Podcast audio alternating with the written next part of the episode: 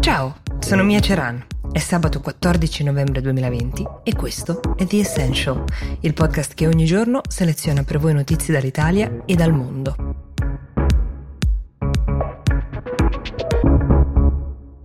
Raramente negli ultimi mesi abbiamo parlato del continente africano, recentemente siamo stati tutti più attenti agli Stati Uniti per le elezioni, all'Europa per vedere quali fossero gli sviluppi della pandemia per l'Italia e come se la stessero anche cavando i nostri uh, paesi vicini. L'Africa è per qualche ragione un luogo di cui i giornali e i media tendono a occuparsi di meno, ma in un mondo globalizzato dimenticarsi delle porzioni di pianeta non è mai bene, quindi le storie che vi racconto oggi vengono tutte quante da lì. Partendo dallo Zambia, tutti sappiamo che ogni paese lotta con il proprio debito pubblico, anche noi in Italia. Si lotta per tenerlo sotto controllo, per non avere creditori anche di altri paesi che possano tenerci per la gola con prestiti che difficilmente ripagheremo. L'Africa ha da sempre un debito talmente elevato che risollevarsi per molti paesi è quasi impossibile. Ormai, a meno che qualcuno non decida di cancellare i debiti con un colpo di spugna. Ma se un paese veramente arrivasse al default, che cosa accadrebbe? La risposta potrebbe arrivare proprio dallo Zambia, che sta camminando su quel crinale pericolosissimo da diverso tempo e la pandemia non ha aiutato ovviamente questo paese che ha appena saltato il pagamento di una rata di 40 milioni di euro. La deadline era ieri e la richiesta per una proroga difficilmente verrà accolta. Ovviamente ci sono anche delle responsabilità politiche. Il presidente Edgar Lungu è sotto accusa per una gestione scellerata di tutti quanti i soldi che sono pure arrivati nel paese negli ultimi anni. Tra i debiti ci sono 3 miliardi emessi dall'Unione Europea, altri 3 miliardi emessi dalla Cina. La China Development Bank ha concesso una proroga di sei mesi, però molti economisti mettono in dubbio la bontà del piano cinese. È chiaro che nel momento in cui un paese presta dei soldi ad un altro si crea un rapporto inevitabile di sudditanza, lo stesso che ciascuno di noi avrebbe con un creditore che ci bussa alla porta, ma qui la vicenda diventa anche geopolitica perché ha a che fare con l'influenza che un paese può esercitare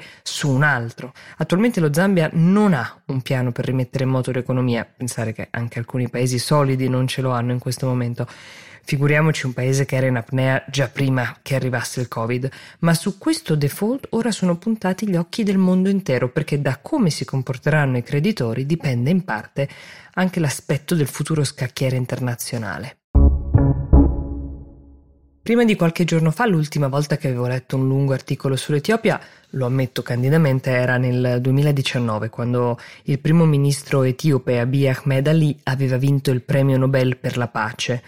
La notizia di scontri che hanno portato all'uccisione di tantissimi civili secondo Amnesty International, conseguenza di una feroce repressione ordinata dallo stesso primo ministro, quello del premio Nobel, è stata abbastanza difficile da comprendere. Ma perché difficile da comprendere è il mosaico che oggi compone questo complesso paese. Uh, intanto i fatti si sono svolti nella regione del Tigre, nel nord del paese. È un posto completamente tagliato fuori dal mondo dal punto di vista della comunicazione. I giornalisti non entrano e quindi le informazioni che arrivano sono frammentarie e tutte da interpretare. Ma mh, quel che è accaduto è, secondo Amnesty International, ehm, che nella notte tra il 9 e il 10 novembre centinaia di civili sono stati massacrati a colpi di macete nel Tigre. Le vittime non apparterebbero all'etnia locale, ma ad altre etnie etiopi e sarebbero stati uccisi da miliziani tigrini per vendetta.